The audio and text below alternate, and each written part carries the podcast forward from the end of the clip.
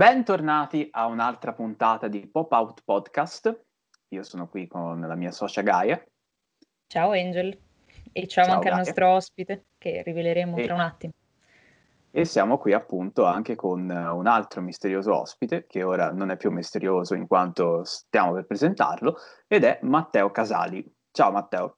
Ciao, ciao Angel, ciao Gaia e ciao a tutti i vostri ascoltatori. Allora, Matteo, per chi non lo sapesse, è un mostro della sceneggiatura che ha una... Eh, meno, male festa. meno, male non c'è il video, insomma. no. Eh, ovviamente in senso positivo perché ha veramente scritto tantissimo mm, in tutta la sua carriera. Ha cominciato con, se non mi sbaglio, con Giuseppe Camuncoli, con la serie Bonerest. Esatto. E da, e da lì in poi ha pubblicato veramente tantissima roba, come Quebrada, Silent Dance, Sotto un cielo cattivo, che è eh, la, la, poi ha pubblicato anche la pubblica, eh, l'adattamento a fumetti del romanzo di Ligabue, La neve se ne frega. Mm-hmm. E poi da lì, dal 2003, ha iniziato a lavorare oltremare per DC Comics e eh, Marvel. Per DC Comics al di là dello stagno, come si dice, sì alla faccia dello stagno, eh, un, un, intero oceano. E per DC Comics ha scritto Catwoman, Justice League Unlimited e la miniserie eh, Batman Europa, e la graphic novel 1990, 99 Days, che ha vinto lo Spine Tingler Award e il Best Crime Comic. E infine, premi, premio di cui io non conoscevo l'esistenza, eh, però l'abbiamo vinto io e Chris Donaldson che l'ha disegnata, quindi è stata una soddisfazione. Ma tutti i premi vanno vinti, cioè vanno accettati. Tutti i premi vanno vinti, mi piace. Tutti i premi vanno vinti, mi piace. È una buona filosofia. Questo è il mio essere acquario che, che, che ha parlato. e invece per Marvel Comics ha scritto What If, Astonishing X-Men, che eh, riprende la saga degli Astonishing X-Men di Joss Whedon, che voi conoscerete per Buffy, per i primi due film degli Avengers, per Firefly, per Ash no, e tante altre. No, Ash è uno così. Niente, non ho fatto ah, niente. Firefly, esatto. Firefly. Esatto, tutti si dimenticano di Firefly, però c'è, c'è anche quello. Quanto amore. e anche Angel, mi autocito a questo punto, è stato scritto da, da Joss Whedon. Sono stato scritto da... Io nasco con Buffy sostanzialmente. e infine ha scritto, eh, ora ritorno a Matteo, sempre per Marvel, ha scritto Iron Man Titanium. Mm-hmm. E poi comunque di nuovo in Italia ha, pubblicato, eh, ha fondato il progetto Radium, su cui poi ci, ci torneremo in quanto questo, questo elemento atomico abbiamo notato che ritorna nelle, nelle sue opere. E, e, attualmente sta collaborando con la Sergio Bonelli Editori, editore, cui, con cui pubblica appunto K11, di cui vi parleremo tra poco, e con cui ha pubblicato eh, la, per la serie di, regolare di Dylan Dog e per il Dylan Dog Color Fest. Mi sembra, Ho detto tutto. Mi sembra di sì. Cioè, sicuramente se, se, se, se, stavi guardando la lista che ti ho mandato io, sicuramente ho dimenticato qualcosa, quindi non Um, allora, un, paio, un, paio, di cose magari mi verranno in mente strada facendo mentre chiacchieriamo. Quindi. ah, eh beh, sì, non, è, non è da tutti. È che, eh, una cosa che non ho detto è che oltre a essere comunque sceneggiatore è anche insegnante di sceneggiatura alla uh, Scuola Internazionale di Comics di Reggio Emilia. Esatto, sì. Eh, Biografia fatta, sì. Esatto, quindi a- avete capito perché ho usato i più grandi epiteti cinque minuti fa. e, e, quindi niente, grazie per, es- per, essere qui con noi. Sì, eh... Beh, è un piacere, un piacere. Adesso sono pronto a, a, a, a fildare, come dicono gli americani, le vostre domande, quindi a campare le vostre domande. Eh, tra l'altro, a proposito di America, tu sei anche tra i primi, eh, forse il primo a scrivere, cioè italiano a scrivere per la DC, per esempio, mi sembra, o è un'informazione sì. che... No, no, ah. è corretta, è una roba che io per anni ho sempre un po' mh, mm, evitato di, di, di, ribadire sempre, fino a quando alcuni amici mi hanno detto, ascolta, hai rotto le scatole, cioè hai fatto una roba che è storica, quindi devi dirla, perché sennò... Cioè, stai sempre lì a fare il modesto, le cose, e, e, visto che tanto la gente non pensa che io sia modesto, che ho questa immagine che, che viene data evidentemente da, so, dalla barba, dal, dallo sguardo, da, da, dal mio caratteraccio, eh, allora ho detto, vabbè, allora ok, d'ora in avanti ne parlo con un po' più di, di, di tranquillità. E quindi sì, ho, avuto, ho, trovato anche questa formula che mi aiuta a superare il, il blocco eh, di, così emotivo del, del, parlare di me, eh, che, che l'essere stato mh, mm, quello che ha avuto l'onore e l'onere di essere il primo sceneggiatore nella storia, italiano ovviamente, a lavorare per le major americane. E, ehm, e, a tutt'oggi sono l'unico sceneggiatore ancora ad averlo fatto, se, se ovviamente non, non, consideriamo l'eccezione di Carmine Gian Domenico, che però è un autore completo, che ha avuto la, la, la possibilità di lavorare per Marvel insieme a uno sceneggiatore per, per il, il bellissimo la bellissima miniserie sul padre di, di, di Daredevil, quindi Battling Jack Murdoch.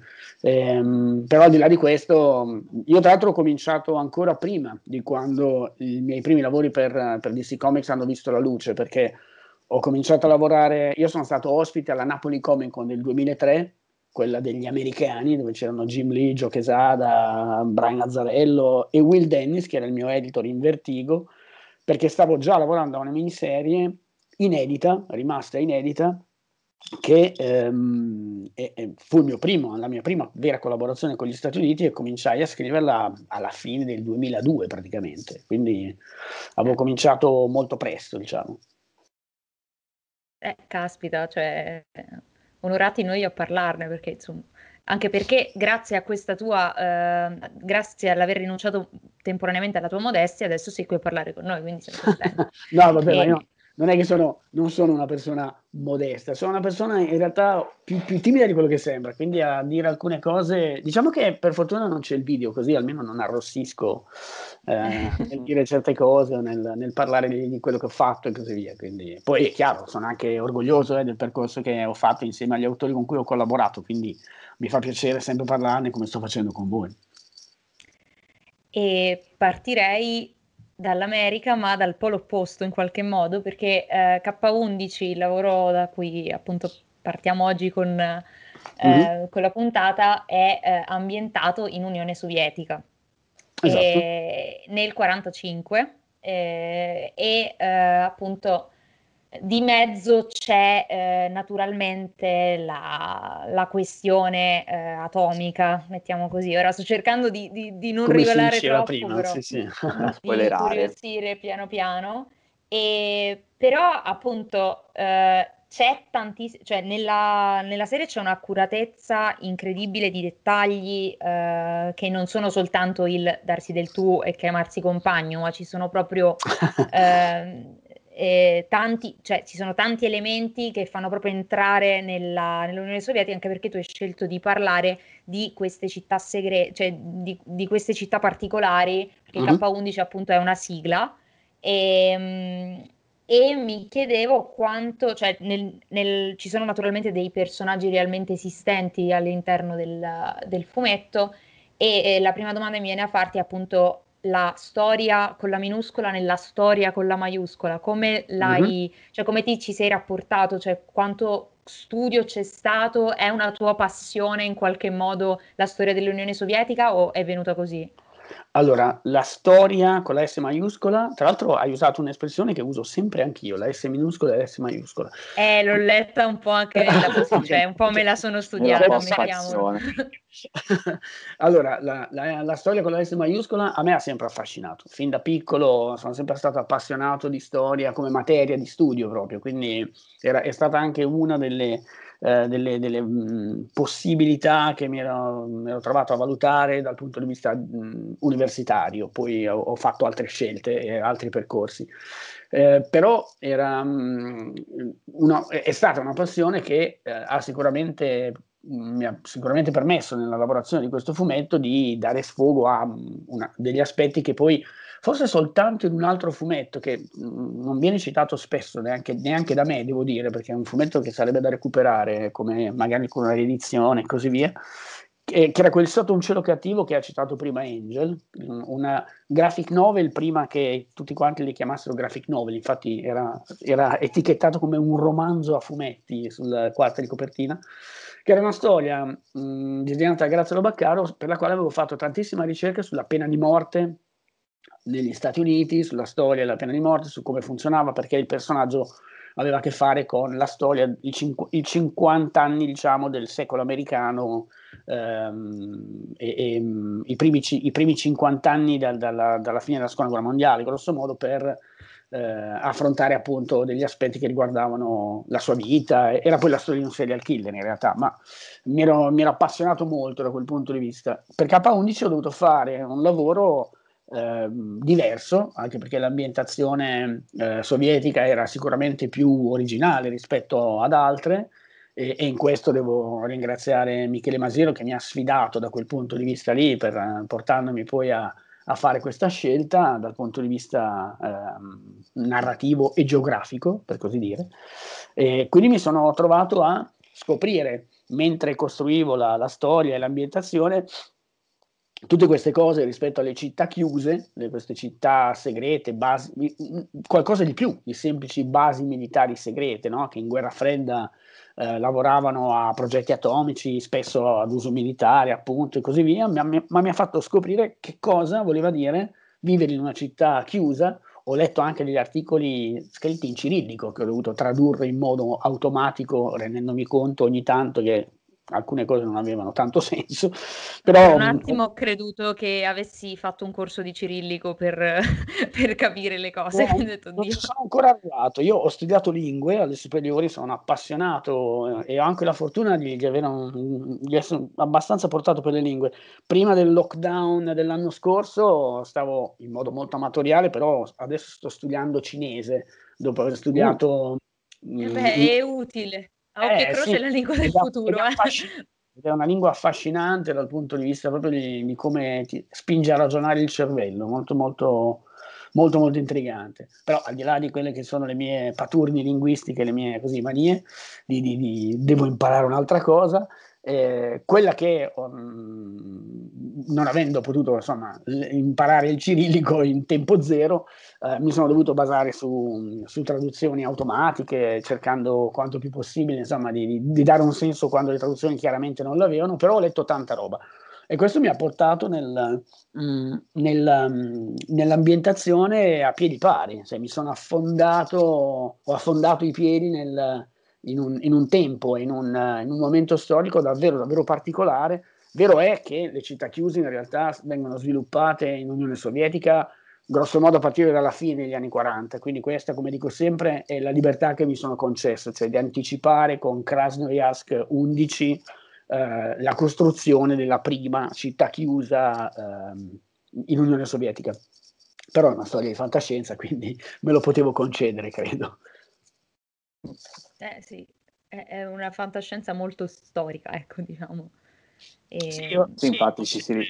Ho sempre, cercato, ho sempre cercato una dimensione per K11 che non fosse quella, quella ro- della fantascienza roboante, nonostante ci sia l'atomica, come, come diceva Gaia prima, eh, però ho sempre cercato la dimensione più ritagliata attorno ai personaggi, tant'è che, adesso poi eh, voi che l'avete detto mi, me lo potrete confermare, eh, anche questa cosa del super soldato con cui è stato eh, identificato, no? il super soldato sovietico, il Capitan America sovietico all'inizio, credo di aver un po' sfatato, forse addirittura anche deluso qualche lettore, non lo so, perché invece il taglio poi è ben, ben differente, insomma. Sì, infatti sì. all'inizio l'impressione che avevamo avuto era un po' era un po' quella, cioè all'inizio mentre lo leggevamo sembrava andare in quella direzione e, e, ricordare anche un po' nella struttura una storia anche un po' di stampo americano, però um, cioè, in effetti e non so come fare senza spoilerare, però poi per delle, cioè, cioè per delle cose che avvengono nella trama il focus è necessariamente sull'umano eh, al di là del radioattivo, ecco, diciamo, che poi è una vena che hanno preso anche un po' eh, nei film, cioè mh, mi, mi, viene da pensare che ogni tanto cioè, st- provano a farlo anche nei film di supereroi, voglio dire, nel senso... Ah, assolutamente, è... assolutamente, sì, sì. Assolutamente. Anche perché la, l'attore che lo interpreta, il, l'eroe nel, nel, al cinema, è comunque molto molto più umano di un eroe disegnato sulla, sulla carta, quindi il, il, realismo è un obbligo, quindi il, il, cercare di definire un personaggio più sull'aspetto umano, cioè il Tony Stark che abbiamo visto nel Marvel Cinematic Universe eh, ha, ha, caratterizzato negli ultimi quanti sono? 15 anni ormai, non mi ricordo neanche più quanto, quando si è eh, cominciato sì, esattamente. 2008. 2008, quindi sì, mm. eh, 13 anni eh, ha caratterizzato il modo in cui viene pensato e scritto. Lo dico anche per me, eh, che comunque scrissi la storia di Iron Man Titanium che citavi prima tu, Angel Uh, un anno dopo l'uscita del primo Iron Man e per me il Tony Stark nel fumetto doveva già essere quello che io avevo visto al cinema perché mi sono detto lasciamo perdere quello del, del, fumetto, questo è quello che dovrebbe essere e credo che sia, sia, quello poi che hanno cercato di perseguire anche altri autori venuti e, e avendo scritto anche molto di più dopo di me. Sì, ma infatti si è notato queste tendenze di, di, rendere più umani anche recentemente. Tipo, a, attualmente in America c'è la, appunto, tanto per citare Iron Man, c'è la nuova saga, la nuova serie, che non mi ricordo da chi è scritta, però è proprio un, nuovi volumi, che anche lì ha, ha, detto l'autore che ha cercato di focalizzarsi soprattutto sull'umano, al punto che tipo Tony Stark in quel contesto ha abbandonato tutte le sue armature ipertecnologiche, è tornato a, a, alla prima armatura iconica, tipo, mm-hmm. appunto per dire ora faccio un tuffo nel passato in modo che io mi ricordi cosa vuol dire essere umano e non essere solo un, un uomo di ferro. Ah, beh, quelle sono le, le, reinvenzioni, le reinvenzioni, sì. reboot a cui so, sei anche obbligato quando hai un personaggio che ormai da quasi 60 anni va in giro in armatura, quindi per farlo sembrare nuovo bisogna un po' reinventarlo.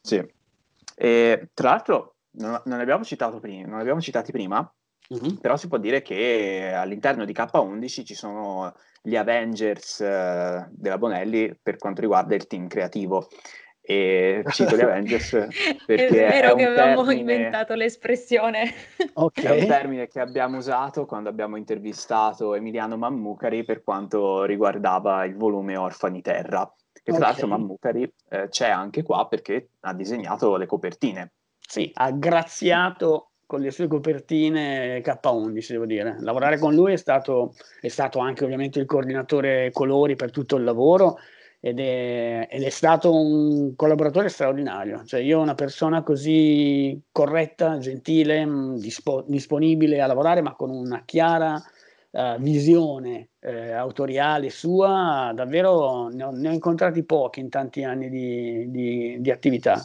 E non è un'offesa verso gli altri, è davvero che Emiliano brilla come un, un, un autore di, con una profondità sua, proprio davvero, davvero interessante e credo che le copertine, adesso non so se è già, se è già stata, credo sia, si sia vista in giro anche l'ultima, quella del quinto volume che, che, che uscirà più, poco più tardi quest'anno, verso, credo verso giugno, sia prevista l'uscita. E insomma, chiudiamo con un badabam interessante anche il lavoro con K11, grazie a Emiliano. Però adesso sì, vi dico dei indicatori perché sennò io sproloquio e mi, ci allontaniamo dal, No, no, ma fa, fa sempre No, ma lo scopo di tutto è sproloquiare, cioè penso che i nostri ascoltatori dopo due anni siano abituati allora, cascate, a... Con me cascate bene, io sono famoso per la logorrea, quindi... Perfetto, abbiamo sì. avuto puntate di, di, due ore e mezza, io non vorrei... sì, le, sono famose le nostre puntate dell'ARF, che sono due puntate da un'ora e mezza. E fatte eh, in un post pranzo in cui avevo preparato un risotto per Gaia. Ok. in quel caso era in presenza. Era una registrazione. Sì, vabbè, però non, non, hai specificato che avevo fatto la volontaria all'ARF ed ero tornata quel giorno, cioè dopo cinque giorni di montaggio, smontaggio, roba, nonché attività di fangirling estremo. E, e, però io la mattina sono andata a fare, a fare, due puntate di un podcast, quindi era anche normale che andassimo un po' a rallentatore. sì, eravamo un po' pieni, però sono state belle puntate comunque. E, sì, no, comunque tutto ciò per appunto citare tutti gli altri autori che hanno collaborato. Certo, e, sì, sì. Ad esempio, nel primo numero abbiamo Davide Gianfelice e Davide Gianfelice esatto. con i colori di Stefania Acquario, che poi ritorna uh, nel terzo volume. esatto. e nel quarto. Insieme Poi, Alessia Pastorello, sì. Sì, nel che avevamo secondo... incontrato, se non sbaglio, nel volume su Io Flash e Zagor. Ah, no, ah. quello è i colori di Flash e Zagor, sono di Luca Saponti, che ha colorato il secondo volume di K11. Stiamo mescolando bene le carte, sì, sì. Yeah. sì eh, per fortuna riesco a ricordare. Eh, il terzo volume invece è disegnato da Andrea Accardi, che ho conosciuto in, a Bologna eh, mm-hmm. durante la presentazione di Ciambara.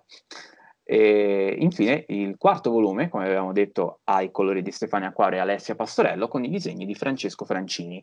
E ho trovato molto vincente questa combinazione di stili perché comunque ogni, ogni autore porta qualcosa di suo della, della, storia.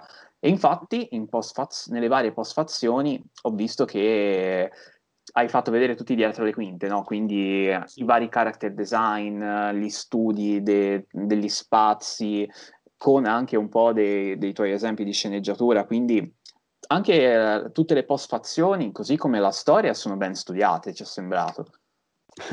Beh, mi sono divertito molto e tra l'altro chiaramente sono una parte dei retroscena che ci sono dietro a una lavorazione grossa come quella di K11, però ho voluto, diciamo che l'intento è stato quello, una volta che si è impostata la produzione di K11 insieme anche a Masiero che è stato, è stato, è stato un po' il mio editor, anche se il, il direttore editoriale di, eh, di K11, è stato quello che all'inizio eh, aveva seguito più da vicino la lavorazione e, um, e, ha continuato a farlo da direttore editoriale, però insomma insieme a lui avevo parlato proprio di come impostare il lavoro, di, di quali disegnatori stavo scegliendo per la, per la, la realizzazione del fumetto e fatto l'elenco abbiamo cominciato a ragionare sul, su, su, dove piazzare l'uno, l'altro e così via e anche qui c'è una, c'è una piccola storia divertente che, che, che è un retroscena anche quello, però quello di cui mi sono reso conto era che la storia che avevo per le mani aveva una caratteristica che eh, avrebbe significato per ognuno dei capitoli, per ognuno dei volumi,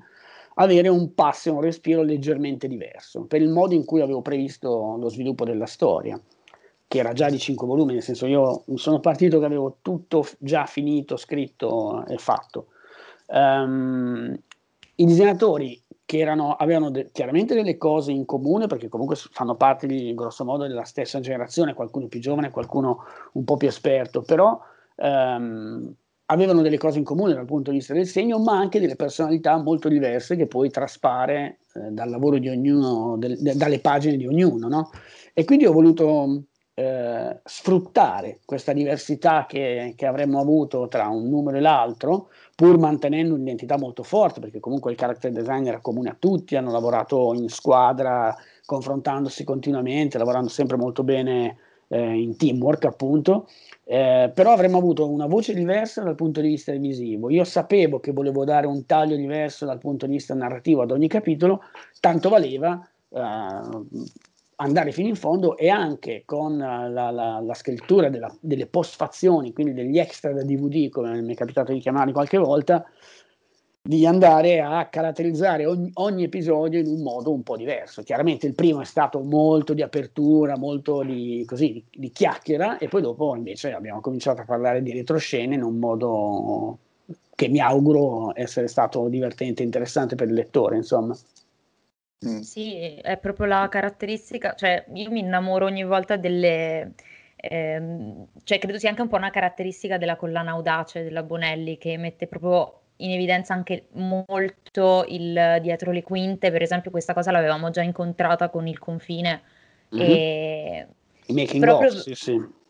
Sì, perché comunque mh, diciamo che dà la possibilità di entrare in un mondo e capire tutto. Vabbè, noi no- naturalmente facendo un podcast sulla cultura pop siamo abbastanza, eh, diciamo, in questo senso siamo abbastanza nerd, nel senso che ci piace proprio approfondire e capire che cosa eh, porta poi a creare, ad avere determinate scelte piuttosto che altre. Ho apprezzato tanto il fatto che si facesse vedere anche il cambiamento eh, di, cioè le modifiche che venivano fatte allo story, i tuoi storyboard con i tuoi meravigliosi disegni, visto che... e, e tutto questo rende tutto molto reale, cioè la presenza dell'autore e degli autori anche, cioè è bella insomma vedere. Infatti volevo chiederti il retroscena di cui parlavi, quale, Ah, beh, ehm, è questo. Io, come ti dicevo prima, come vi dicevo prima, ehm, quando la produzione di K11 è iniziata, ehm, anzi ancora prima della, della produzione, cioè la stesura della, del, della, della, prima singola pagina di sceneggiatura, io avevo ovviamente il soggetto tutto definito, cioè non, non, è che mi sono detto vabbè dai poi vediamo come chiuderla, no? Non ho cominciato così. Ehm, quindi avendo il soggetto completo e le sceneggiature già in stesura mi sono trovato, ci siamo trovati tutti gli autori del, di, di, di, quelli che sarebbero stati i disegni appunto insieme a me, insieme a Michele Benevento che era, che era stato l'autore che insieme a me all'inizio aveva lavorato un po' al character design dei personaggi e, um, siamo andati a Bologna, ci siamo trovati tutti quanti a Bologna, anche perché molti gravitano in zona Emilia-Romagna, l'unico Davide Gianfelice a venire da Milano eh, ci ha raggiunto volentieri perché abbiamo fatto una, una, scorpacciata di sushi davvero epocale, si ricordano ancora Beh, di noi quel ristorante. Poi Bologna, e, insomma, te la ricordi volentieri, cioè ci vai esatto, volentieri. Sì, sì, esatto, esatto. E, e, e, poi abbiamo passato, sia prima che dopo il, il, l'autopasto, abbiamo passato la giornata a casa di Andrea Cardi a leggere insieme il soggetto e eh, un po' come fanno, dico sempre, gli americani nelle letture delle sceneggiature prima di girare il film, no? quando fanno i test, i test reading insieme in modo che gli, gli, attori prendano confidenza, ehm, se hanno delle domande rispetto a certi passaggi del, della storia lo possono fare agli sceneggiatori che tanto dopo sul set non ci saranno, quindi non, non romperanno più le scatole. eh, nel nostro caso sapevamo non sarebbe andato così, che avrei rotto le scatole fino all'ultimo minuto a, a ognuno di loro, però volevo che al di là di Gian, Davide Gianfelice, che sapevamo già sarebbe stato il disegnatore del primo numero, che gli altri quattro se la giocassero un po'. E, mm, ah, quindi faccio... tipo ring con, non so, sono volati i denti, questo ci No, il ring lo teniamo per quebrada, no, però era una roba, era una roba in cui mh, parlando c'erano quelli che mi dicevano io preferirei questo capitolo per questo motivo, perché c'è questa scena, alcuni mi dicevano ma questa scena quanto dura? Perché se è lunga mi piace voglio fare questo. Se è breve invece mi piace di più quell'altro capitolo. Cioè tutte queste cose ho, ho cercato volevo e siamo riusciti per fortuna a tenerla il più possibile eh, discussa e, e, e, coinvolta come situazione. Una, volevo che fosse coinvolgente per loro non che non volevo arrivare e dire ti fammi queste pagine sparisci ok? Non era questo il tipo di rapporto che volevo con i disegnatori e quindi siamo riusciti a, a farlo con degli aggiustamenti di tiro che abbiamo fatto anche strada facendo, però è, è, stato, è, stato, divertente anche come esperimento. Non so se lo facciano altri colleghi in questo modo, non, non, non ne ho mai sentito, però non, non, era neanche il brainstorming, eh, era un'altra cosa, era un, un, un così, un, ritrovo. Un simposio, direi. Sì, quasi, quasi una, ci stava una partita briscola anche dopo, una cosa molto... Bellissimo. Una cosa simile ce l'ha raccontata eh, Emiliano Mammucari, mi sa, eh, mm-hmm. perché ci ha detto che facevano le prove dei personaggi, perché eh, mi, mi, mi, sembra che ce l'aveva detto riguardo che aveva detto che facevano le prove tipo che parlavano in, in romanesco ah, per... sì, parlavano in dialetto romano e poi hanno dovuto tradurre tutto. Ok. Però è, è, già un lavoro ancora diverso. È molto bello sentire questo perché fa capire quanta umanità c'è dietro anche l'umanità dei personaggi, insomma... E, e anche sentire, per esempio, di, dicevi prima di Michele Masiero, che più che un direttore editoriale è stato anche molto presente sul, su, cioè, sulla lavorazione, cioè sono cose che fa sempre piacere sentire, cioè vedere che c'è un team appassionato, secondo me è parte del motivo per cui certe cose ci appassionano. Eh sì, devo dire, sono, sono, rimasto molto contento da quel punto di vista. Poi invece questa cosa che mi hai detto di Emiliano del, del romanesco è buffo perché il terzo capitolo, quello disegnato da Andrea Accardi, eh, il terzo volume, credo di aver tenuto una versione dove a un certo punto per alcune pagine mi ero segnato dei dialoghi, delle bozze di dialogo per ricordarmi cosa si dicevano i personaggi, poi ci sarei tornato dopo per rifinirle ed erano tutti in romanesco. Ma, ma, romanesco anche quasi goliardico perché era una roba del tipo ma che fai te meno no vieni qua che famo sta no ma nel dietro le quinte però io non ho visto nulla di tutto ciò. No, questo è grave. c'era, no, eh beh, eh, questo è molto grave però. Nel terzo volume c'era l'uomo ragno era, suffi- era sufficiente dai era, era meglio, del, era meglio del, della bozza romanesca del dialogo. No, molto bella tra l'altro quella tavola che è un omaggio Tra l'altro ho scoperto che quella sequenza è amata da molti altri autori in giro per il mondo proprio, quindi io la adoro fin da piccolo, proprio una roba che mi aveva colpito tantissimo. Ho ancora il fumetto originale eh, d'epoca, insomma, che, che, che, mio zio, mio valido... Editoriale Corno. Editoriale Corno, sì, però credo di aver recuperato anche, ce l'ho da qualche parte qui nello studio, adesso mi sto girando mentre parlo con voi ma non lo trovo, così anche perché è leggermente incasinato il mio studio, ehm, credo di aver comprato anche l'edizione americana per avere quella, quella proprio eh, originale. originale sì. la, la, copertina, no, eh. la, copertina, drammatica con eh, l'uomo ragno schiacciato da questo macchinario, l'acqua, tutto qua, insomma, molto drammatica. E visto che era un momento davvero chiave nella vita di Carl, il protagonista di K11. Eh, non so come mi sia venuto in mente, ma quando ci ho pensato mi sono detto, sai che possiamo farla funzionare. Ne ho parlato con Andrea, quando gliel'ho fatta vedere ha detto, dai, dai, facciamolo. e quindi siamo andati. Sì, que- quella scena è amatissima in, in, generale. Viene anche ripresa anche nel film di Spider-Man Homecoming. Eh, ovviamente sì, sì. in, in versione non, cinematografica. Non mi era sfuggito. No, io vorrei invece, sempre parlando della postfazione, perché devi sapere che io e Gaia ci siamo conosciuti facendo teatro mm-hmm. e quindi io sono rimasto particolarmente colpito dal fatto che hai parlato appunto del fatto che volevi dare una storia ambientata in quella cortina d'acciaio, quindi in inglese Iron Curtain, però mm-hmm. curtain non vuol dire solo cortina, ma vuol dire anche sipario. Quindi sì. questo elemento teatrale qu- qu- con come e quanto entra in gioco durante il racconto? Uh, guarda, non, non, te lo so dire in modo, in modo logico o ragionato. Io tendo a um, a ragionare sempre in modo teatrale, non nel senso, ehm, nel senso negativo che alle volte l'essere troppo teatrale ha assunto no? nel gergo, nello slang italiano, per così dire, cioè un modo di dire questa cosa è un po' troppo teatrale. Del resto si dice anche un po' troppo fumettistica, adesso che ci penso, quindi cioè, c'è, una, c'è, una, vicinanza involontaria nel, nel, in chi denigra il fumetto e il teatro attraverso questa, questo sminuire un qualche cosa. Però per me è molto importante, al di là del discorso, discorso degli atti, della struttura della storia e tutto il resto, è sempre molto importante che eh, i personaggi recitino sulla pagina. Quindi mm. per me la, la, la, teatralità è una questione di recitazione valida. Quindi a me non interessano i pupazzotti che parlano, le, le teste parlanti. Io rompo sempre le scatole. Le mie sceneggiature non so francamente se fosse caso fosse questo il caso delle, delle sceneggiature che avete letto nella, nella, in una delle postfazioni di, di, K11, nel senso che non mi ricordo nello specifico quali pagine fossero, però nelle mie sceneggiature ci sono tante, tante, tante indicazioni dal punto di vista anche ambientale, ma recitativo. Cioè io ti, ti, ti dico tutto quello che fa un personaggio e le emozioni che devono, eh, che, che voglio che tu disegnatore capisca io sto, sto, cercando e poi finiscano sulla pagina attraverso il tuo segno. Quindi da quel punto di vista è una cosa che dico anche ai miei studenti alla, alla scuola internazionale di comics, perché quando un disegnatore in erba che sta imparando il mestiere mette in scena un qualche cosa, lo vedi subito se quello che sta mettendo in scena non lo sa, non conosce come si fa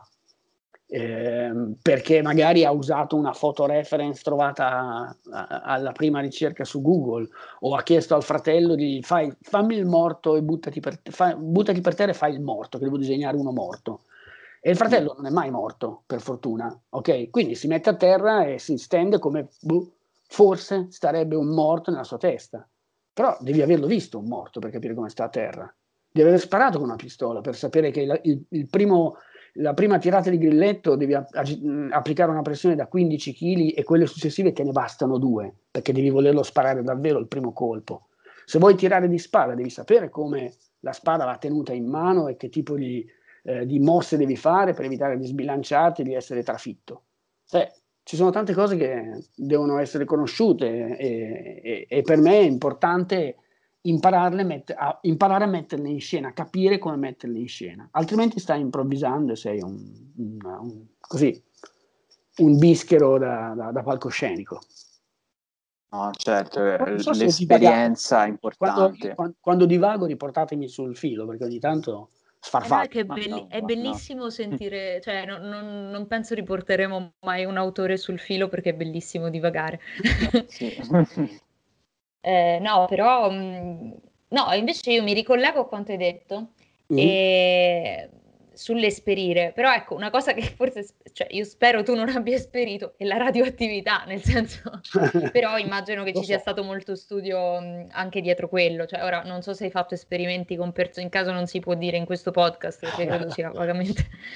e, ehm, però ecco, eh, una cosa che ho notato nel ter- visto che si stava parlando del terzo, ehm, del terzo volume, cerco sì. di non fare spoiler. Eh, Diciamo Vabbè, che è, uscito certo... da, è, uscito da, un po', dai, adesso è uscito il quarto, tra un po' finisce, leggetevi il volume, però ne parliamo okay. pochino. Tanto comunque leggerlo, non to- cioè sapere qualcosa non toglie nulla alla bellezza della lettura, e lo dicevo anche a Angel che io solitamente sì. eh, non pensavo fosse il tipo di lettura che mi avrebbe catturato così, e invece in realtà è, è andata diversamente.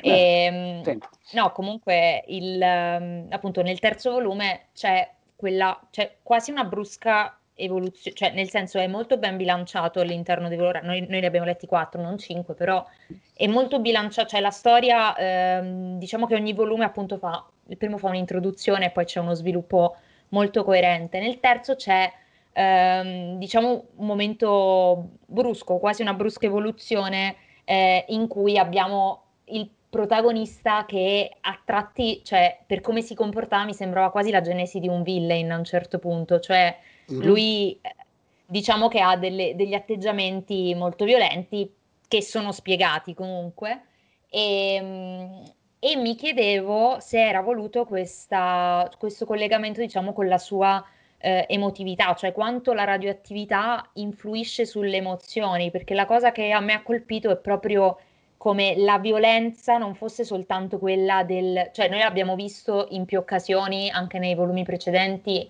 mostrare la sua forza, diciamo, quello che è capace di fare con il, il suo potere. Mm-hmm. E, però qui c'è un elemento di emo- cioè emotivo molto forte, la violenza la vivi in due, in due modi ed è come se si parlassero la radioattività e la sua emotività interna. E non so se questa cosa era voluta, se me la sono sognata. E...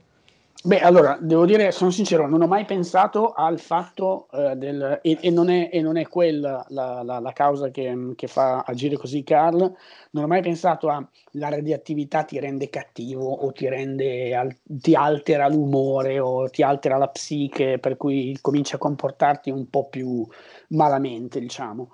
Um, quello che ho cercato di fare, e da quello che mi dici sembrerebbe essere riuscito, nel senso che le azioni di Carl sono magari non giustificabili ma comprensibili nel, nel caso di ciò che, ciò che, fa nel volume terzo, sempre senza, dura senza fare spoiler, insomma, però perché diciamo che ha una motivazione, eh, ha un'evoluzione della sua motivazione. Quella che, possiamo, sì. quello che possiamo dire è sicuramente che all'inizio la sua motivazione è quella di ehm, combattere ancora per il suo paese, per la rivoluzione, per l'Unione Sovietica, per il quale ha dato già tanto, perché ha dato il suo corpo con le ferite che ha subito alla battaglia di Stalingrado, dove ha perso la vita suo fratello. Quindi eh, è, è, un, è, un, è, orfano di un sacco di cose, di una vita normale, perché ormai è storpio e disabile, eh, sì, è quasi un, cioè, un, sacrificio neanche troppo sacrificio quasi a un certo punto, sembra che il sacrificio ci sia una seconda possibilità, è una seconda possibilità, sì. è quasi una, una, seconda vita anche nella, nella,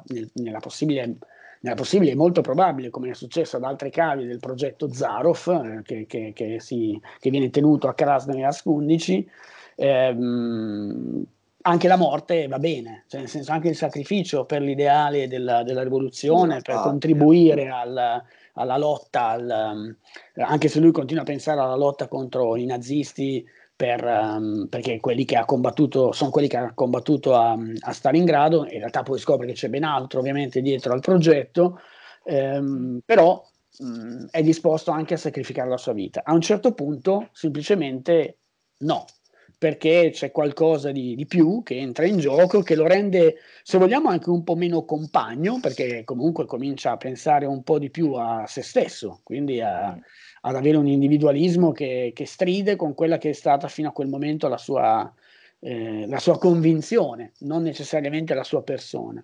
Diciamo che mh, ho cercato di costruire una motivazione, quella che nel gergo no, del, eh, della scrittura si chiama l'esigenza drammatica del personaggio, che muta in modo, in modo forte e in modo anche drammatico. Poi il terzo volume è anche simbolico il fatto che la, la, la, copertina sia in effetti una spaccatura tra destra e sinistra. Se io idealmente metto in fila le copertine um, dalla, dalla, 1 alla 5, e, e, quando le avrò tutte lo farò, eh, le, le, le copertine 1 e 2 guardano verso destra, verso il centro, le copertine 4 e 5 guardano invece verso sinistra, verso il centro, e al centro c'è la sagoma, la silhouette bianca crepata e spaccata a metà dal, dal fulmine eh, che attraversa la copertina del numero 3, appunto quello disegnato da, da, Andrea Cardi, che divide nettamente a metà la vita di Carl eh, prima e dopo quel momento, insomma. È vero. Mm. È bellissima questa, cioè è, è, è incredibile quanto è studiato tutto. Io adoro queste cose, cioè, io sono, cioè, mi piace troppo quando, quando tutto torna, cioè, in questo modo qua. E... Ehm, C'è una cosa, che, una cosa che è sfuggita a molti, credo, e volutamente io non, ho, non, ho, eh, non, ne parlo moltissimo, però insomma il quarto volume è uscito, mo esce il quinto. Eh, sono stato anche molto attento mentre scrivevo a a non, ehm, a non, fare l'errore che magari viene fatto anche da certi, eh, da certi adattamenti in italiano di, di, di film eh, quando vengono dall'estero, no? per cui tutti parlano un po', negli ultimi tempi specialmente noto questa cosa, tristemente, parlano un po' tutti allo stesso modo. Quindi a, a Krasnoyarsk, Krasnoyarsk 11 eh, che continuano a chiamare Krasnoyarsk 11 perché la città si chiama Krasnoyarsk 11, non K11, come in alcuni casi viene erroneamente riportato, ma ci sta la confusione, eh, però come voi che avete letto sapete bene K11 è un'altra cosa eh, mm. e non avete ancora visto che cosa sarà K11, ma questo sarebbe un, uno spoiler, quindi non lo diciamo, però non, viene, non, non c'è qualcuno che dice ok, non ci sono anglicismi, men che meno americanismi non ci sono sì, personaggi che dicono ok, va tutto bene, dai, facciamo così e poi ok. Non, non, ci sono. Sono stato attento a fare in modo che i personaggi parlino appunto come, come potevano parlare in quel periodo, in quel luogo. Anche l'uso del tu, per esempio, è una cosa che spesso non, cioè, non ci si fa caso, però era una cosa proprio imposta dall'Unione Sovietica, se non sbaglio, cioè che appunto eh, se si è tutti compagni si dà del tu, mi sembra. Esatto, esatto. Sì. esatto. Anche eh, questa tu, cosa l'avevo notata. comandante, cioè, era una cosa assolutamente eh, applicata. Infatti a un certo punto questa cosa viene messa in maniera molto eh, cioè viene messa anche in evidenza se non sbaglio perché c'è un momento in cui c'è un voi che eh, perché mi dai del voi in realtà era un voi inteso come voi, cioè eh, come appunto seconda persona plurale mi sembra. Certo ok, punto. Eh, non lo so se sono... guarda, non, non me, io, io, allora ho questa cosa per cui quando parlo di ciò che scrivo, per sommi capi va benissimo, ma se mi chiedi i dettagli sembra che lo scriva qualcun altro. Che io eh no, uso, vabbè, ma sono fresca di letture, è normale. no, ci sono, ci sono autori, miei colleghi, che minchia, hanno una memoria folgorante, ricordano tutto perfettamente, battute, cose sono, ci sono anche persone che riescono a citarti a memoria dei film, io non sono tra quelli eh, e comunque quando entro in una storia la scrivo in uno stato mentale che è diverso da quello con cui ne parlo come sto facendo adesso con voi, cioè, io sono quello che porta in giro la testa e la barba, ma quello che scrive è un altro, quindi... Ma forse è la barba che porta in giro Matteo Casali, perché in realtà eh, abbiamo notato che è una barba molto... Dicevi che non la tagliavi da un po'.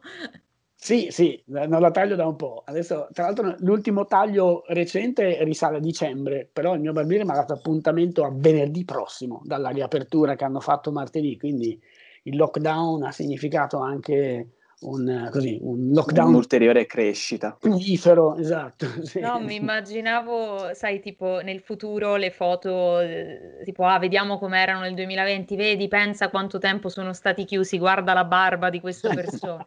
esatto, le foto un po' bruciate dopo l'apocalisse, quando le troveranno e diranno, guarda, guarda come portavano la barba nel 2020, esatto. ai tempi del Covid. L'apocalisse, sì. E ehm, No, ricollegandomi eh, sorprendentemente sempre all'Unione Sovietica, perché anch'io, cioè, cioè, ho avuto un periodo in cui mi ero fissata un po' con la storia dell'Unione Sovietica, mi ha sempre abbastanza affascinato. E, ehm, dimmi, compagna Gaia, dimmi. ecco, bene. E tra l'altro, eh, vabbè, domandina che un po' sveli nella postfazione, il nome Carl io credo che sia un omaggio, nel senso posso chiedertela questa cosa. No, non lo è, non lo è. Non lo è, non lo, non lo è, non lo è nel senso che mh, mm, è un nome che mi è sempre piaciuto e eh, tra l'altro la storia ha subito del, delle evoluzioni, eh, delle riscritture, ma il personaggio di Carla ha sempre avuto quel nome. E, ehm, quindi mm, anche quando non, non, anche quando non era prevista, perché era, ehm, l'idea iniziale aveva un'altra forma, un'altra destinazione d'uso, è un'altra che venne approvata da subito comunque in Bonelli, quindi io parlai con Masero, la prima volta che parlai con Masero mi disse l'idea è approvata, io dissi ah ok, non la discutiamo neanche. E, ehm, era, era, piaciuta, però aveva un altro tipo di contenuto, un altro tipo di lunghezza, un altro tipo di respiro. E insomma alla fine attraverso le riscritture delle, dei passaggi eh, è diventata poi K11 però il personaggio, il personaggio di Carl è, è sempre stato chiamato Carl anche se il, um, mi, mi, sembra di ricordare di aver scritto qualcosa, nel, nel, forse nel quinto volume, dove uh, un riferimento al, all'omaggio che stai dicendo tu viene fatto, comunque una citazione mm. viene fatta per ricordarlo, ricordando insomma, l'autore del Capitale, però... Eh. E, no, beh, questa era una curiosità. E, tra l'altro, a proposito di nomi, mh, mm, io cioè, complimenti perché scrivere tutti quei nomi complicati, io, cioè, spero tu abbia avuto un file con i copia e incolla perché io stavo impazzendo a leggerli, logicamente erano...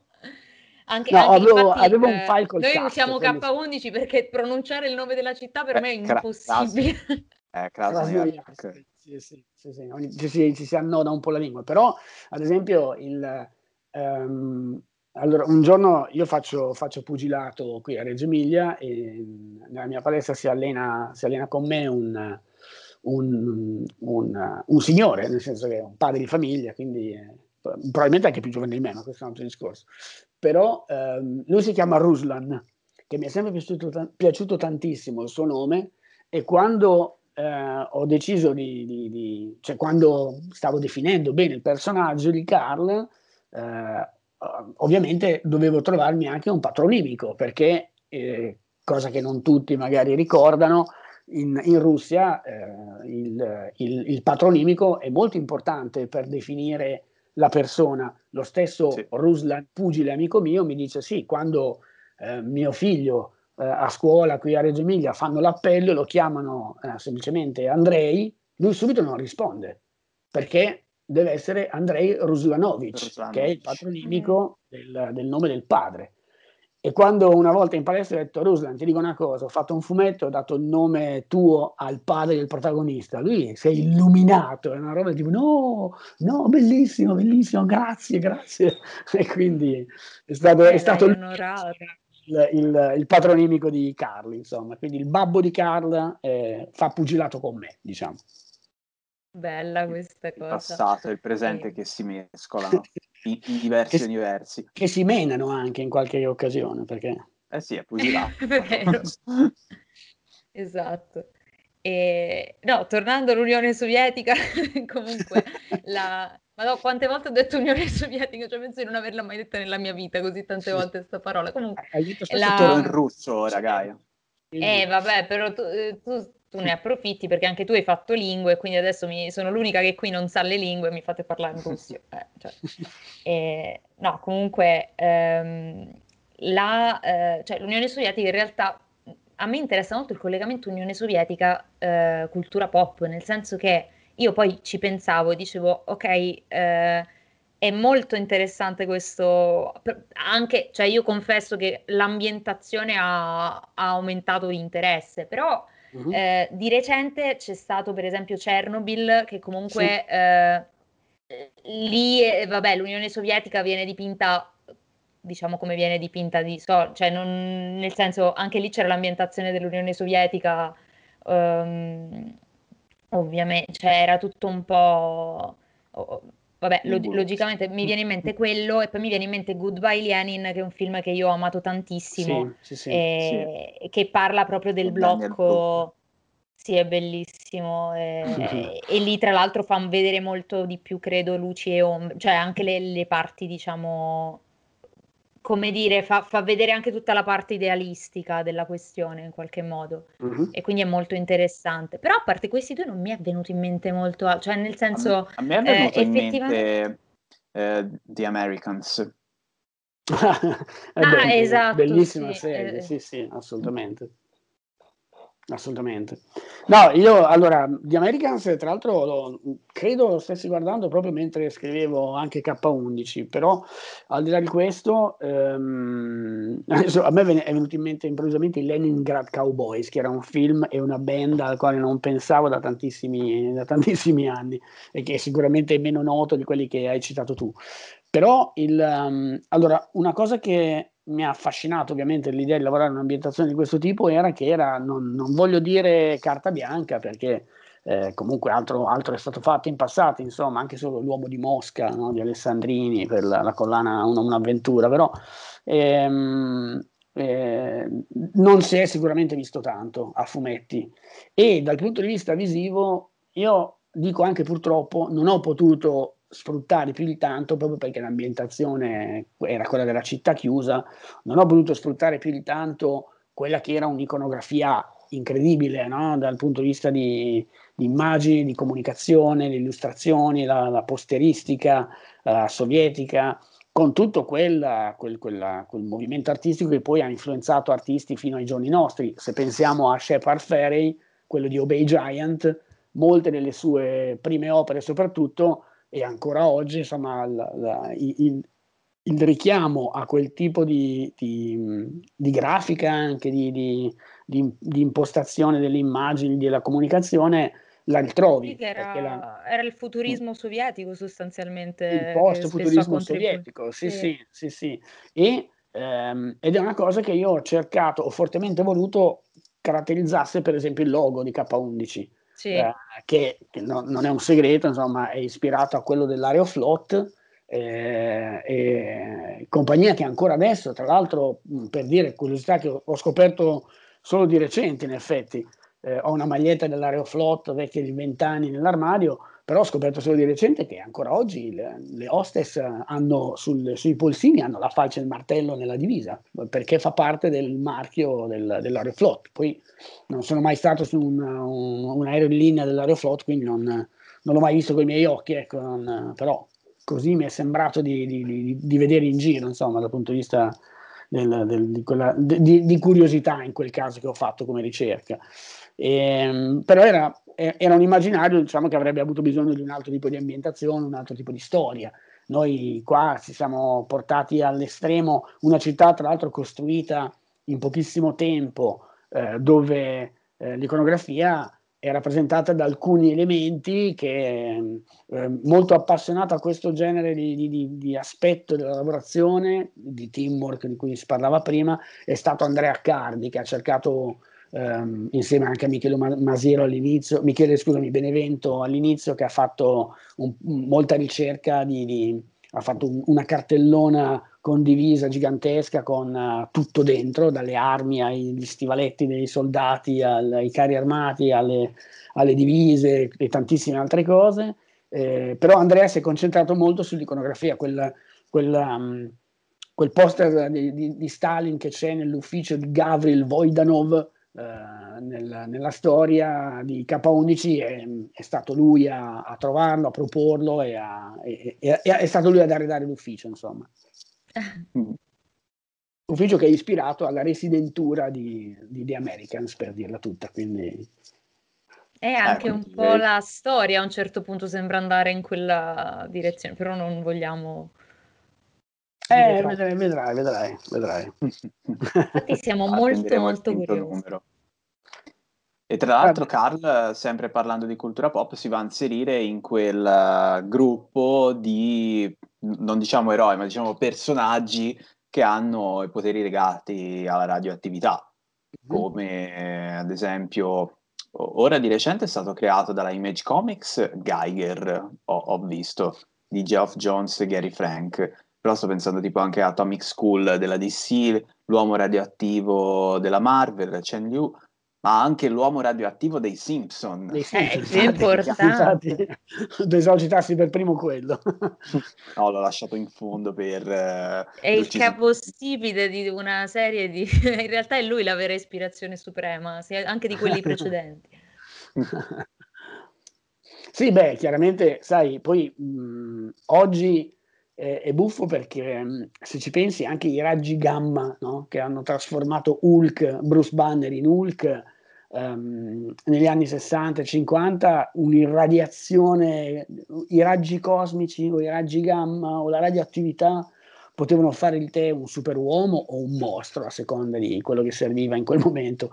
Eh, mm. Oggi ovviamente la, la, la pseudoscienza delle storie di, di, di fantascienza e di, e di, supereroi deve essere un po' più attenta a quello, basta, basta guardare a tutto quello che hanno dovuto descrivere e raccontare, per esempio in uh, WandaVision, no? per citare un esempio recente dal punto di vista della gestione del potere di Wanda, del modo in cui uh, il suo potere funziona nel, nel, nel, Marvel Cinematic Universe rispetto a quelle due cose che venivano tradizionalmente dette nel fumetto, poi anni fa hanno cambiato, eh, si è detto.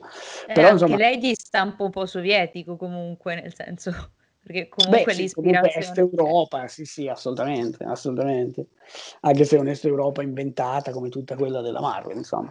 Però certo. il, um, il, discorso è, l'idea sì, ti unisci a un gruppo di eroi radioattivi, però quello di Carl eh, ho, ho, ho, voluto caratterizzare in modo chiaro il fatto che proprio per, anche per deludere coloro che si aspettavano il super soldato. In realtà lui è come se dovesse diventare, e qua se vogliamo c'è l'unico vero similitudine con, con Capitan America, lui dovesse diventare il primo scudo eh, di quelli che dovevano essere una serie di soldati capaci di sopravvivere a un fallout nucleare. Eh, eh lo che... dice anche, mi pare. Sì, sì, sì, proprio eh. detto. Sì, un, un'arma sì. sostanzialmente. No, diventa un'arma, ma involontariamente, nel senso lui stesso si lamenta di essere diventato un'arma di distruzione di massa quando l'intenzione originale era quella di, di difesa di, di, difesa, di rendere la popolazione sovietica capace di sopravvivere a un potenziale attacco come quello di Hiroshima e Nagasaki, fondamentalmente, che ancora non c'erano stati, ma si, si, si prevedevano, visto che le spie lavoravano eh, fortemente, allora come oggi, possiamo dire, visti i recenti eventi anche eh. Quindi... Cioè, sostanzialmente, Carla, è un effetto, eh, è un, è un effetto collaterale del vaccino contro, contro la radioattività. No, vabbè, scusate, che ultimamente in tv non si parla di altro. Quindi. Esatto, esatto.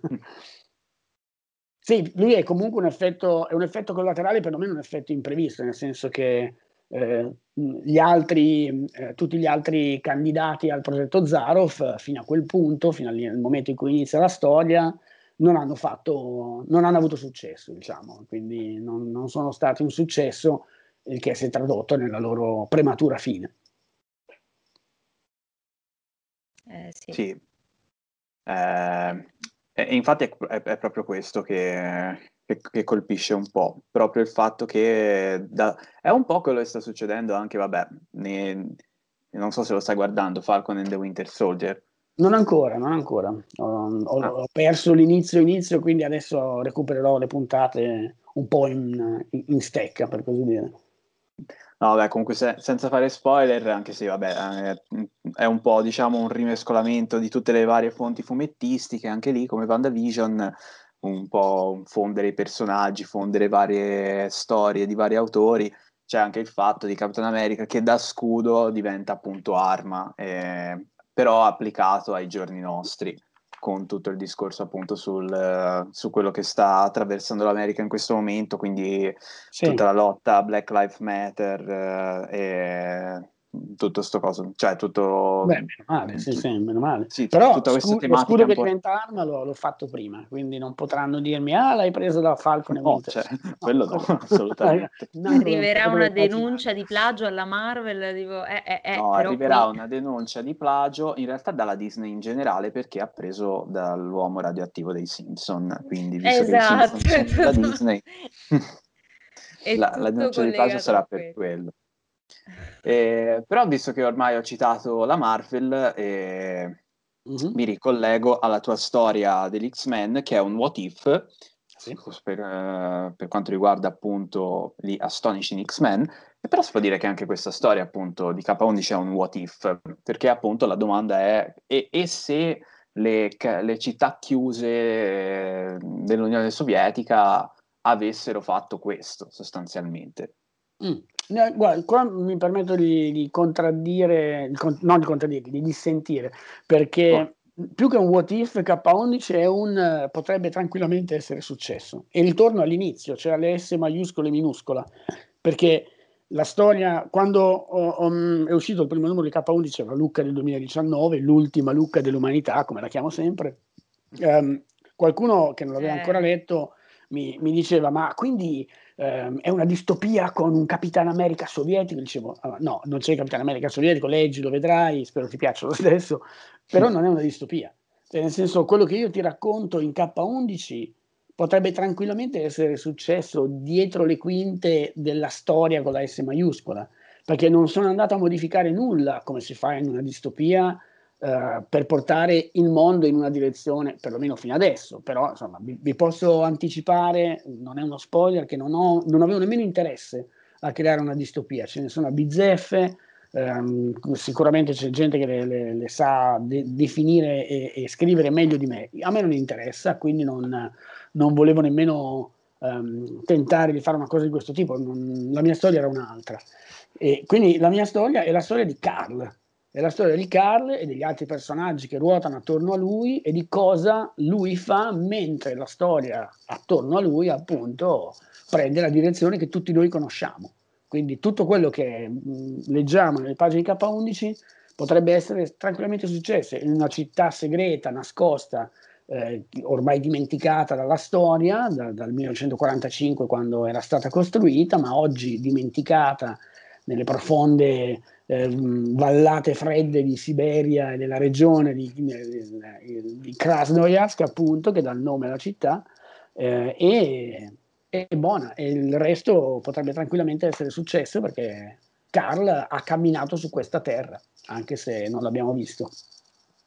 Eh, anche perché mi viene da pensare che l'elemento realmente, cioè eh, l'elemento forse più distopico e sconvolgente è quello della realtà, paradossalmente, nel senso che comunque a un certo punto si vede la bomba atomica dopo che hai visto tutto il... cioè non lo so, mi ha fatto un effetto diverso quasi, cioè come se... Cioè, era una cosa che ovviamente sapevo che era successa, però effettivamente ragionavo sul fatto che è, cioè, non, è veramente una roba da, da distopia, cioè noi l'abbiamo vissuta quella distopia. Eh, sì, soprattutto il Giappone l'ha vissuta. Eh, Però, no, infatti nel quarto volume c'è Nicolae Ceausescu, non è uno sì, spoiler, esatto. è un personaggio storico che è diventato il dittatore famoso che insieme alla moglie Elena poi ha fatto la, la fine che ha fatto quando, um, il, um, quando appunto c'è stata poi la ribellione, no? la, la, dittatura, nel, era, correva l'89 mi pare, fu l'autunno nell'inverno dell'89 se non sbaglio, dopo, poco dopo la caduta del muro di Berlino, se non un anno dopo, adesso magari mi confondo, però uh, ero giovane, ma c'ero, io mi ricordo bene, mi ricordo bene il processo sommario trasmesso in televisione, cioè arrivato come filmato per, in televisione, eh, vedevi questi questi signori anziani che venivano condannati a morte dal, dal, dai rivoluzionari che liberavano la Romania finalmente da, eh, dalla, dal gioco di questo dittatore, eh, però lì in K11 appare giovane, appare come l'individuo che per, per, quelle cose che mi sono letto su lui, per ricercare un po' la storia dietro alla figura che io conoscevo come il dittatore e basta, e sono andato a cercarmi un, un qualcosa non per, per, salvarne il nome o, o, o, o come si dice, o, o incensarne il passato, semplicemente perché aveva senso far incontrare a Carl un personaggio storico, volevo che la storia con la S maiuscola appunto venisse sfiorata molto molto da vicino in quel, in quel frangente. Ecco. Sì, è bello proprio il, il, il focus sul, sull'umanità. E... E, mm, no, scusate, mi sono bloccato un attimo. Eh, ritorno un attimo indietro perché ci dovevi raccontare mm-hmm. un, un, un, dietro le quinte per quanto riguardava la, la, scrittura Marvel. ok, sì, sì, è vero, è vero. È vero, ah, lui riprende in, le fila dei discorsi. In un fuori onda breve abbiamo, abbiamo detto... detto quando, questo, quando questo... lo dici ai tuoi studenti tutti rimangono wow e quindi vogliamo rimanerci anche noi. Perché una cosa che, una cosa che eh, ci sono due livelli di, di, di, stranezza in questa storia del, del, del what if um, che, che scrissi per Marvel. Intanto, vabbè, dal punto di vista della, della storia specifica, cioè del, del proseguire con, un, con una, una, storia ipotetica, eh, quello che era stato il lavoro di Whedon e Cassaday, eh, fu una richiesta Marvel, nel senso che quando Marvel prepara i what if è come se desse un tema agli studenti e poi eh, vede, vede cosa viene fuori. Che non è un esempio sbagliato, perché in effetti quello che non sapevo ehm, eh, era che Anzi no, in quel caso lo sapevo, è stata un'altra occasione in cui non mi era stato detto. Eh, il, il, la scelta della storia sarebbe stata quella che in gergo in America chiamano bake off, che vuol dire un'infornata, no? una specie di mm. come infornare la pizza. Cos'è un bake off? l'editor chiede a 5, 6, non, non ho idea di quanti, eh, sceneggiatori di fare una proposta per la medesima tematica quindi fammi un motif sulla gestione di Whedon e Cassidy di Astonishing X-Men. Scegli tu in che punto infilarti e fai una proposta. Sappi che ci sono altri autori al quale l'ho chiesto, quindi io sceglierò la migliore. Va bene, vado a casa, mi scrivo la mia storia, la mando all'editor e l'editor dice mi piace, vorrei fare la tua. Non so chi altro fosse, eh, chi altri fossero gli sceneggiatori coinvolti in questa disfida a distanza, per così dire. E, e quindi ehm, cominciamo la lavorazione, però c'era un problema nella mia storia, nella prima versione della mia storia, visto che le storie subiscono sempre dei rimaneggiamenti, ormai questo lo, l'abbiamo detto anche per K11, ma succede spesso, ehm, la mia prima storia prevedeva un, un, qualche, un, un coinvolgimento dei vendicatori.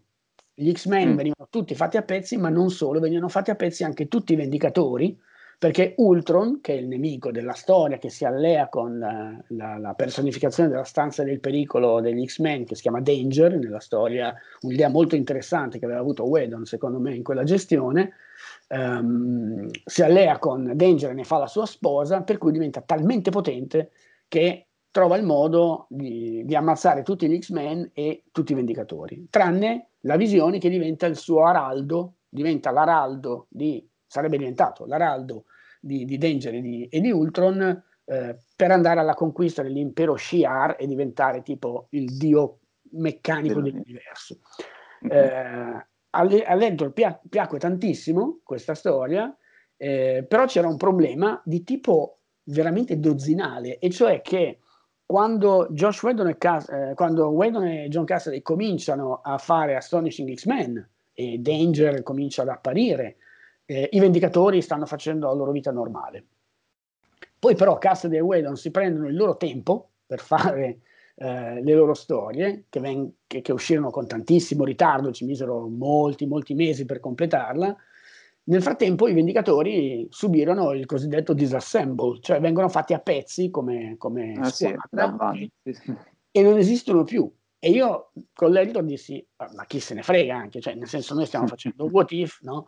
facciamo finta che cioè, alla fine un, diventa metafumettistico, fai morire, eh, cioè fai svanire i vendicatori perché Whedon e Cassidy sono in ritardo nella consegna degli X-Men, mi sembra un po' buffo, però non ci fu modo di, di, di schivare questa cosa, quindi dovetti fare a meno eh, dei vendicatori, eh, riscrissi la storia senza, senza il loro all'interno, piacque comunque e quindi andammo avanti a farla.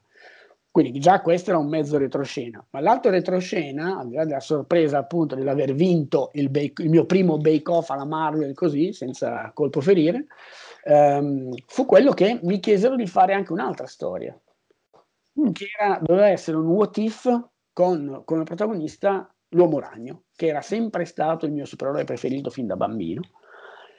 Però mi chiesero di fare anche lì una cosa specifica come tematica, appunto, il, di nuovo il tema che diedero a tutti eh, fu quello di collegarsi al finale di House of M, la saga, quella del mondo parallelo ehm, eh, creato da, da, Wanda, anche lì ripreso in, nella serie TV di WandaVision, sì.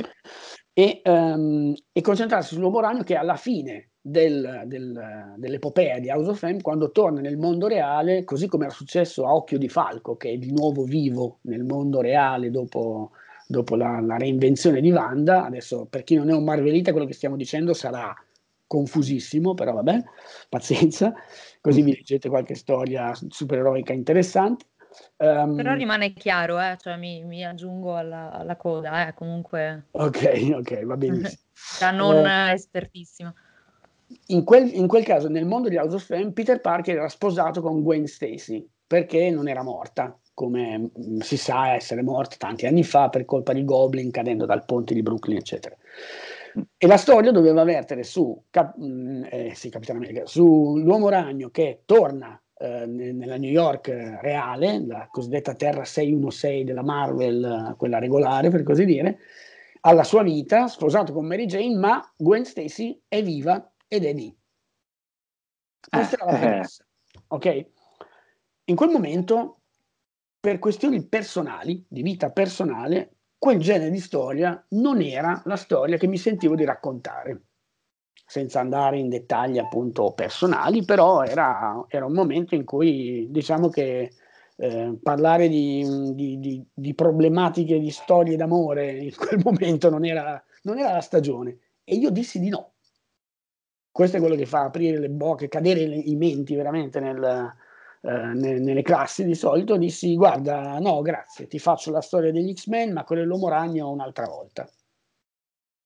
Eh, magari ho, ho, perso un'occasione unica nella vita, non, non, avrò mai più occasione di fare l'uomo ragno né in What If né in alcun'altra storia. Però cosa vuoi dire? Cosa vuoi che ti dica? Quello, quella è stata la mia scelta. E ci eh, parlando di umanità, voglio dire, dietro le storie. eh, uno poi scrive in base anche al proprio stato, cioè ai propri stati d'animo, quindi mm, secondo me hai fatto bene. Mm. Sì, ma fu una reazione istintiva. Eh. Detto, guarda, no, grazie, ma non è, non è, il momento, quindi ti faccio gli X-Men. E poi ando- quindi non solo dissi di no all'Uomo Ragno, che era una di due possibilità che mi erano state date, perché mi chiesero di farle tutte e due, ma in più mi giocai tutte le mie carte con il Bake Off degli X-Men, quindi un po' irresponsabile se vuoi, però oh, così è andato. Da qualche parte, in qualche universo c'è un what if in cui tu hai scritto quella storia, però magari non hai scritto quell'altra. Quindi... può darsi, può darsi. Peraltro anche nella storia degli X-Men c'è molta umanità, anche se i due protagonisti sono due androidi. Sì, anche se devo, lì posso, tanto non credo che eh, il, um, adesso mi sfugge il nome del disegnatore, mea culpa.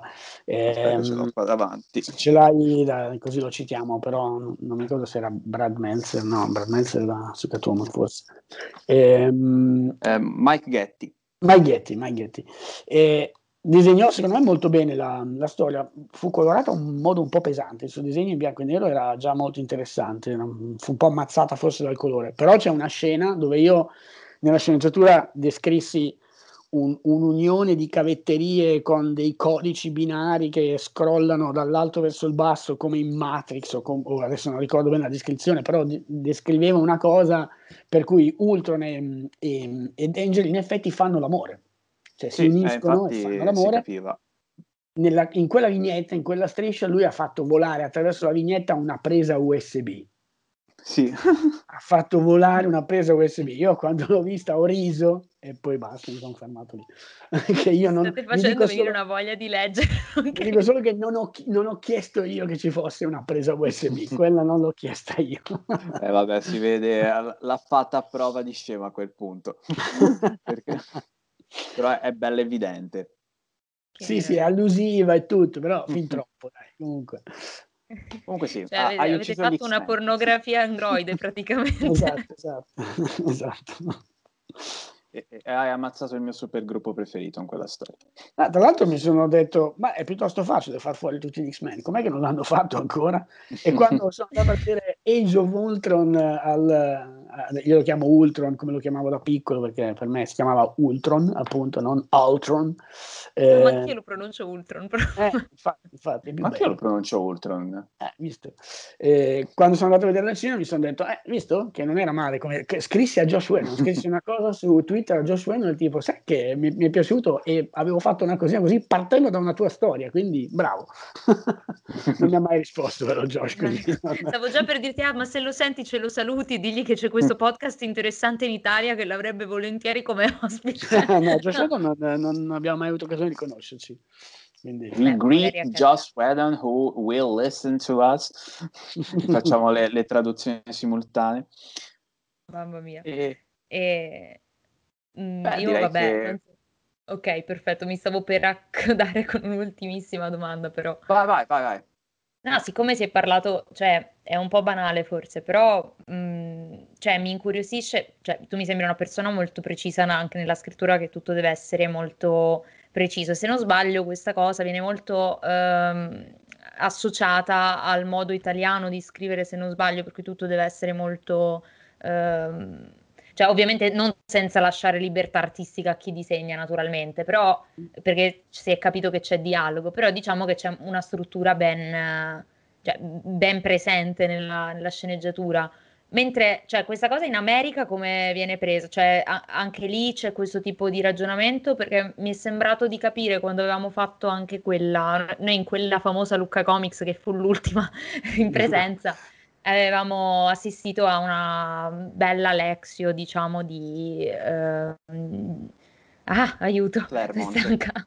Chris Claremont, ok. E, ehm, che... Eh, però mi aveva colpito molto la differenza con la, la, volta prima che avevamo parlato di come strutturavano il fumetto Bonelli, quindi in cui tutto era preciso e, e puntuale, mentre in, uh, mi era sembrato di capire che tipo in scuola americana è più o meno, vabbè, allora più o meno qua deve succedere questo. Ma guarda, sì, cioè, io non so che se... lasciavano la, la regia mm-hmm. al disegnatore. Allora, è un discorso un po' complesso, nel senso che ci sono, ci sono sfumature diverse. Intanto, ehm, quello, che, quello, che, è il mio modo di scrivere la sceneggiatura è è quello di scuola anglosassone, nel senso che io ho imparato su delle sceneggiature inglesi fondamentalmente, grazie principalmente a, a, al lavoro di Peter Milligan che ho, ho, conosciuto quando stavo facendo i miei primi passi nel fumetto e sulla, sulla cui, su, cui, su, cui, lavoro ebbi l'occasione di, di formarmi, di studiare. Ehm, però lo stile americano, allora lo stile anglosassone è quello che viene chiamato normalmente il full script, cioè la, la, sceneggiatura piena, dove tu vignetta per vignetta dai una descrizione di regia, quindi di scenografia, di messa in scena, come dicevamo prima quando si parlava di teatro, di recitazione del personaggio, gestualità. Io dico sempre anche a lezione, dico sempre che io agli, ai disegnatori chiedo anche, gli, gli dico che in quella vignetta dovrebbe esserci un profumo di magnolia.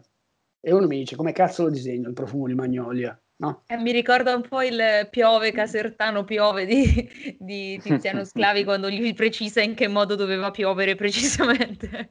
Sì, quello, eh, quello l'ho, l'ho trovato anch'io, poi l'ho, l'ho ritrovato che l'ho, l'ho, l'ho, letta molti anni dopo che ho cominciato anche a scrivere io quella, la sceneggiatura di, di Memoria dell'Invisibile, però eh, delle cose le ho ritrovate, anche se non, non, non, non, credo sia paragonabile il modo in cui scrivo io a quello di Sclavi come, come tecnica proprio, cioè nel senso siamo diversi come sceneggiatori. Io tra l'altro sono un ex, sono un ex eh, forse ho fatto un lapsus perché stavo per dire sono un ex disegnatore, eh, quindi il modo in cui io... Beh, scrivo... ma quello storyboard era molto chiaro che era un bellissimo disegno. eh, eh, il, il, modo in cui scrivo in effetti è come se io disegnassi a parole, tutto sommato, quindi sto, sto dando al disegnatore le indicazioni per quello che vedo. Io dico sempre che quando disegnavo ricalcavo quello che vedevo sulla pagina bianca. Adesso descrivo quello che vedo sulla pagina ideale che ho in testa. E questa è una cosa che ormai in America fanno tutti, cioè tutti gli sceneggiatori che io conosco, da Azzarello a, eh, allo stesso Jeff Jones, tanti altri, tutti, Jason Aaron, parlo di quelli che conosco anche personalmente, tutti lavorano con il full script.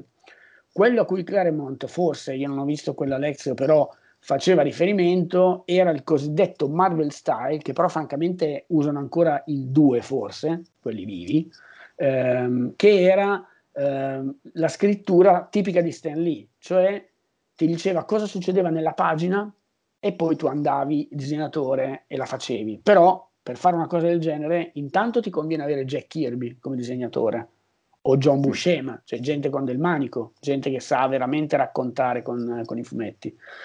E io ne ho avuto la prova di questo perché ho avuto, ho avuto la fortuna di, di, avere tra le mani, non di possedere, anche se non sono collezionista, non di possedere personalmente, eh, due interi numeri originali, uno di Capitano America e uno di Thor, disegnati da Jack Kirby e scritti da Stan Lee.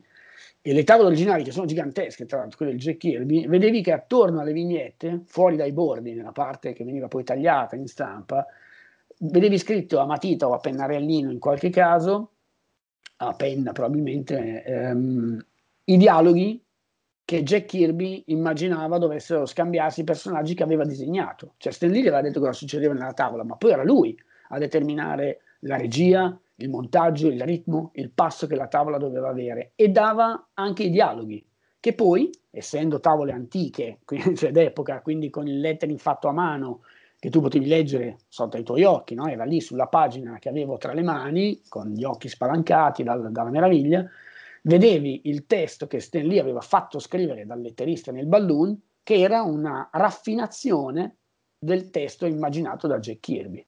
È bellissimo. Quindi, se vogliamo dire chi scriveva veramente le storie, eh beh, comin- eh, c'è, c'è materia ricordo... di dibattito in quel caso. Mi ricordo la polemica quando fu che, cioè, alla morte di Stan Lee che spuntava appunto questa questione qua, nel senso... Anche la morte di Kirby venne fuori, sì sì, beh Kirby sì. se ne andò dalla Marvel anche per quello, perché comunque la, la, la, paternità di molte delle cose che aveva fatto in Marvel non veniva riconosciuta perché del resto il, il, il cosiddetto Marvel style che vi ho descritto adesso è, è, l'unico modo in cui uno scrittore come Stan Lee poteva, oltre a essere il direttore della Marvel, scrivere otto albi eh, infatti. Eh, no, infatti mi aveva sempre sorpreso questa cosa e dicevo caspita forse aveva i supereroi pure cioè i superpoteri pure lui perché eh no, era, il suo superpotere era che era uno straordinario paraculo, scusate il francesismo, però era un, un, personaggio veramente eclettico, fantastico, comunque con un'inventiva incredibile,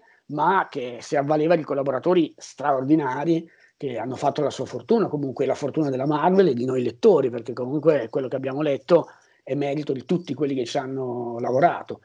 Io lavoro con il full script, quindi io do delle indicazioni di regia che per la mia esperienza, per quello che ho visto nello storico di Bonelli, sono molto diverse da quello che eh, era la tradizione Bonelli. Poi chiaramente sono convinto, non ho mai visto una sceneggiatura di prima mano, diciamo così, cioè non, non l'ho mai letta personalmente, però sono abbastanza convinto che anche, eh, anche, il confine sia scritto un po' come scrivo io, poi diventa una questione di stile, di come uno scrive le, le sue sceneggiature, di come le impagina, che ne so, di quanti... No, beh, il confine tra... hanno proprio il faldone con tutti, cioè con, mi ricordo quando l'hanno presentato che parlavano proprio del fatto che avevano più o meno tutto in testa ed era un file infinito di, di cose in cui hanno già scritto tutte le sottotrame, le, le ipotesi di che potevano, cioè loro puntano a una roba alla Lost, credo, cioè non lo so. No, però la sceneggiatura, so la sceneggiatura Gaia è una cosa, è, un, è uno strumento molto preciso, cioè è un, è un oggetto.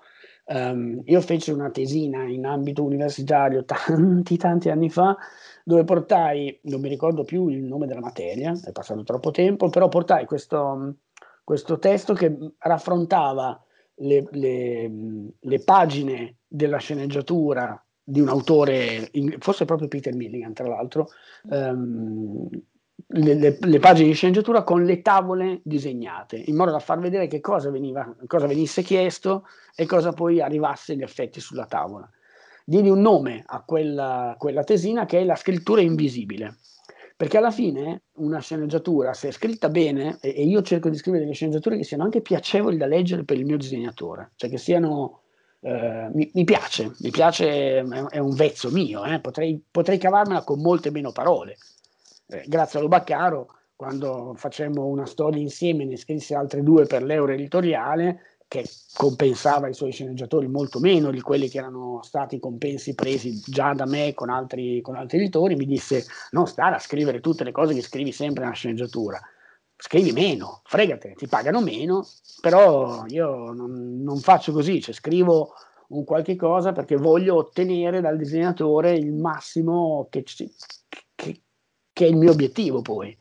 Eh, e, e in, questa, in, questo modo, questo, per questo avevo chiamato la scrittura invisibile l'oggetto sceneggiatura, perché alla fine chi lo legge? Cioè, se vuoi è un elaborato con anche una sua valenza letteraria quando è scritto bene, come quella di Sclavi che citavi prima, però la legge il disegnatore che realizzerà la storia, l'editor che l'ha corretta, che la, la, la segue come produzione, il colorista se c'è e se è bravo perché così segue le indicazioni di orario, di luce e così via. E tutt'al più il letterista che però gli frega giusto leggere i dialoghi perché li deve mettere nei balloni. E basta. Eh, ma infatti è un peccato. Infatti, eh, quando in quella famosa Lucca che fu l'ultima, no, vabbè, speriamo che. Di... No, speriamo di rivederci. No, dai, speriamo non sia davvero l'ultima Lucca sulla Terra. E, no, comunque avevano. Non era neanche la prima che dedicarono, mi sa, uno sceneggiatore, però avevano dedicato eh, una mostra alla sceneggiatura, cioè con i lavori di Alessandro Bilotta, ed mm-hmm. era bellissimo vedere proprio la cioè la pagina scritta, cioè, sì, io, ricordo, l'ho vista, cioè io l'ho vista due volte quella mostra proprio perché era bella da leggere, non so se si può dire. Beh, Alessandro è un esempio di sceneggiatore che, che, che è molto letterario nel, nel, modo in cui scrive le sue sceneggiature, quindi è, è, è un, un buon esempio di quello che stavo dicendo prima. Sì, ma infatti è sempre bello anche come hai fatto te, eh, in, quando gli sceneggiatori mettono un, un po' in postfazione alcuni esempi delle loro tavole. Io me le divoro e cerco sempre di imparare qualcosa di nuovo. E, e in effetti in quelle che hai messo te ho, ho, cercato di seguire tutto, tutte le varie indicazioni per vedere anche poi come sono state seguite dal disegnatore.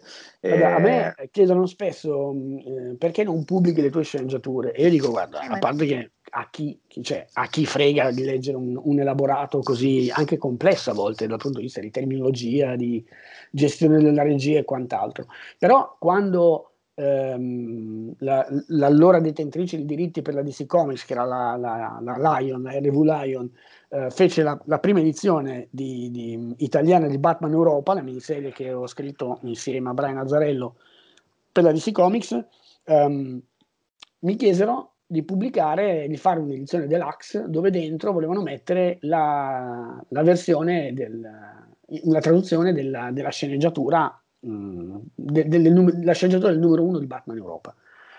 Io ovviamente accettai, tra l'altro mh, mm, dovetti lavorare il triplo perché in modo imprevisto e non, non chiesi neanche un, nessun tipo di compenso perché lo feci quasi con piacere. Dico quasi con piacere perché fu una lavorata mostruosa, perché in pratica la mia sceneggiatura venne tradotta da qualcun altro, io non avevo tempo di fare la traduzione. Quando mi arrivò la traduzione della sceneggiatura, io eh, restai ghiacciato, ma non perché aveva tradotto male il, il, il, il traduttore, aveva fatto il suo lavoro ma non era la stessa cosa. Perché eh, infatti fa strano la traduzione mm. di qualcosa. Cioè... La sceneggiatura l'avevo scr- io scrivo le sceneggiature direttamente in inglese e la sceneggiatura di Batman Europa, le, le sceneggiature di Batman Europa le ho scritte tutte io e con Brian abbiamo soltanto fatto la revisione del dialogo anni dopo, tra l'altro. E, ehm, quindi tutta quanta quella che era la regia eh, era espressione mia esattamente come lo è in italiano e non c'era la mia voce in quella traduzione. Quindi mi sono messo lì con sotto la, la versione originale della, della, sceneggiatura che avevo ripescato fuori per darla al traduttore, con di fianco, il, il, il, cioè di fianco al computer avevo la, la, la, versione originale e mi sono tradotto da solo, riscritto praticamente la sceneggiatura, perché alcune frasi idiomatiche che avevo messo nella sceneggiatura del numero uno, perché doveva disegnarla Jim Lee, che è americano, e non è che gli posso dire finché la barca va, lasciala andare, no? cioè, gli devo dire l'equivalente americano, del, in inglese gli devo dire l'equivalente. E questo è quello che il traduttore poi aveva tradotto. E non era più la stessa cosa, quindi non c'era assolutamente la, la mia voce, ho dovuto rifarlo tutto però è venuto fuori un lavoro secondo me dignitoso e, e quindi è, è, un buon esempio insomma di quella cosa che, che dicevi tu, cioè di una sceneggiatura completa che, che, si può ancora trovare credo. Adesso non so, non so se Panini abbia intenzione di fare un'edizione di Batman Europa anche loro, probabilmente col tempo ci arriveremo, insomma, quando sarà passato magari un po' di più dalle... Se Panini sta ascoltando, noi lo. Tra l'altro noi abbiamo incontrato Brian Azzarello sempre durante l'ultima Lucca. Eh sì. È vero. sì, mi ha, mi ha, fatto una dedica che, che mi ha scritto che gli ho, gli ho, chiesto, sono uno studente di sceneggiatura, puoi scrivermi qualcosa di inspirational, di, mot- di, motivazionale, qualcosa tipo quando ti senti giù puoi andare a rileggere, mi ha scritto che la scrittura è come un muscolo, deve essere allenato ogni giorno. Guarda, è stato, è stato mi, mi, aspettavo molto peggio. Brian sa essere caustico in una maniera tipo find another job, così. Lui venne... Per era un po', uh, ok. Pensa, lui venne a New York a una fiera, eh, una delle fiere di New York venne da Chicago apposta per partecipare a una conferenza dove dovevano presentare la nuova serie che dovevano fare lui e Edoardo Risso. Non mi ricordo assolutamente, si chiamava forse Spaceman o qualcosa del genere, non mi ricordo. È una serie che purtroppo non ebbe la fortuna di 100 Bullets per capirci. Venne giù, eh, in aereo, da, da DC lo fece volare a New York in aereo, arrivò alla, alla, conferenza della Vertigo dove a un certo punto parlano del, del, suo progetto e Will Dennis, che era un editor anche suo, un amico comune, siamo, siamo, diventati amici insomma negli anni, a un certo punto mentre presenta i vari titoli si gira e dice Brian, cosa vuoi dirci di questo nuovo lavoro tu e di Edoardo? E lui ha guardato e ha risposto che cosa devo dire? We're putting the band back together, citando i, i Blues mm-hmm. Brothers, no? quindi stiamo rimettendo insieme la band. Gente che ride, applaudono, fine dell'intervento e poi è uscito. Cioè, ha detto quello e quella sera mentre Cioè, drop the mic, buonanotte, esatto, ciao. Esatto, esatto. Azzarello out. una, eh, la sera, mentre eravamo poi a una qualche festa, bevuta, mangiata, per esempio, ho detto, beh, complimenti, è stato il, l'intervento migliore che ho sentito in tutta la fiera. Lui mi ha detto, lo so, quindi abbiamo questo rapporto da due commedianti in giro per il mondo, quindi... Lo so, eh. vabbè. Eh, ora, dopo questi aneddoti, direi che possiamo avviarci alla chiusura di Dovremmo fare la deluxe edition di questa puntata con tutti gli aneddoti. Poi... sì, da, da, rilasciare tra qualche mese. E ti chiediamo, Matteo, una cosa che ti abbiamo anticipato prima, e, prima dell'intervista. Di recente, appunto, Pop Out Podcast è approdato su Spotify e vogliamo fare varie playlist per ogni autore in cui ogni autore appunto ci dà una sua playlist per quanto riguarda una sua determinata opera o per quanto riguarda diciamo il suo percorso. O anche e cose che ha lo... suonato, perché Sergio Gerasi ci ha, dato anche, cioè, ci ha anche detto che ha una band, per cui... Vero. eh, quello, quello è passato per me, quindi... e quindi niente, lo chiediamo anche a te.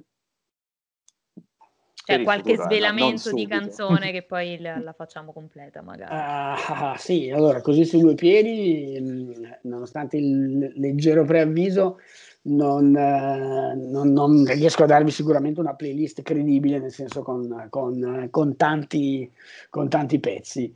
Um, posso, darvi, posso dirvi i nomi delle band magari, anche perché poi di solito si sbaglia poco. Se, se cito una band e mi prendete da loro... Eh, eh, posso, posso, quasi fidarmi, però vabbè dai, facciamo un tentativo. Allora, diciamo, eh, partiamo da, da, quello che è stato un mio amore giovanile, perché secondo me è un grandissimo narratore, eh, e, e, prendiamo la canzone che dà anche il titolo a un album, secondo me, stratosferico di Bruce Springsteen, che è Nebraska. Quindi eh, Nebraska potrebbe essere già un, un, primo, un primo, titolo. Um, poi che altro? Uh, sicuramente uh, qualcosa per saltare da tutt'altra parte, um, andare a, a, alla modernità, diciamo. Uh, prendete qualcosa degli Arcade Fire, adoro, adoro pezzi come Intervention, come Month of May, come tantissimi altri di, di The Suburbs, quindi non, anche lì sbagliate poco. Qualcosa di, di Mark Lanigan, possibilmente da uh, Gregor's Black, eh, come pezzo, anzi ve lo dico anche, St. Louis LG, che è un pezzo che ascolto sempre volentieri. Queens of the Stone Age, lì si sbaglia davvero davvero poco, quindi qualcosa di Manford Sons, per esempio Dust Bowl Dance dal primo disco, che è una cosa straordinaria come potenza, e poi vabbè mh, vi cito due pezzi che in realtà hanno un'altra funzione per me, cioè che mi aiutano molto eh, mentre lavoro alle cose che sto lavorando. Adesso sto lavorando a un fumetto per Panini, sto facendo questo libro game che sto chiudendo, il mio primo libro game di sempre, um, e mi aiuta a, a concentrarmi e avere delle canzoni che dopo un po' non devo ascoltare, perché se se mettessi su come il, il, primo titolo che vi ho citato, che è il Nebraska di Bruce Springsteen, sto ad ascoltare la storia che mi racconta lui. Mm. Questa, questa, storia, tra l'altro, è allucinante. Non so se conoscete il, il testo di Nebraska, se, se, non lo conoscete, prendetela come occasione di scoprirla eh, ed è, è, veramente incredibile perché è una storia di una violenza e di una brutalità della provincia americana incredibile.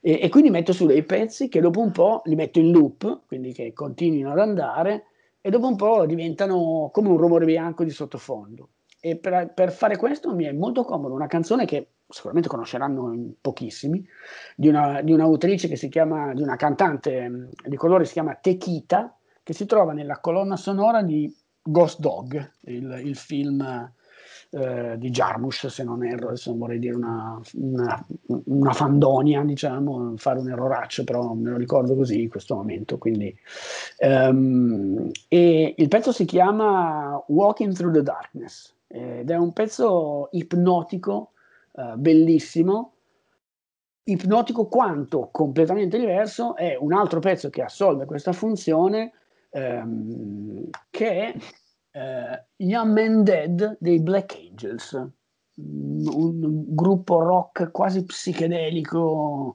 eh, recente, non, non, d'epoca, ma che riprende le sonorità un po' anni 70 e quella vi garantisco che messa in loop posso andare avanti nove ore a lavorare senza rendermene conto. Ed è cantata, eh? però dopo un po', come anche Walk into the Darkness, ma dopo un po' il pezzo è quello, non ti interessa più ascoltarle perché comunque le sonorità ti portano da un'altra parte, non lo so, e funzionano. Con me funzionano, ve le consiglio. Se dovete lavorare, provate ad ascoltarle.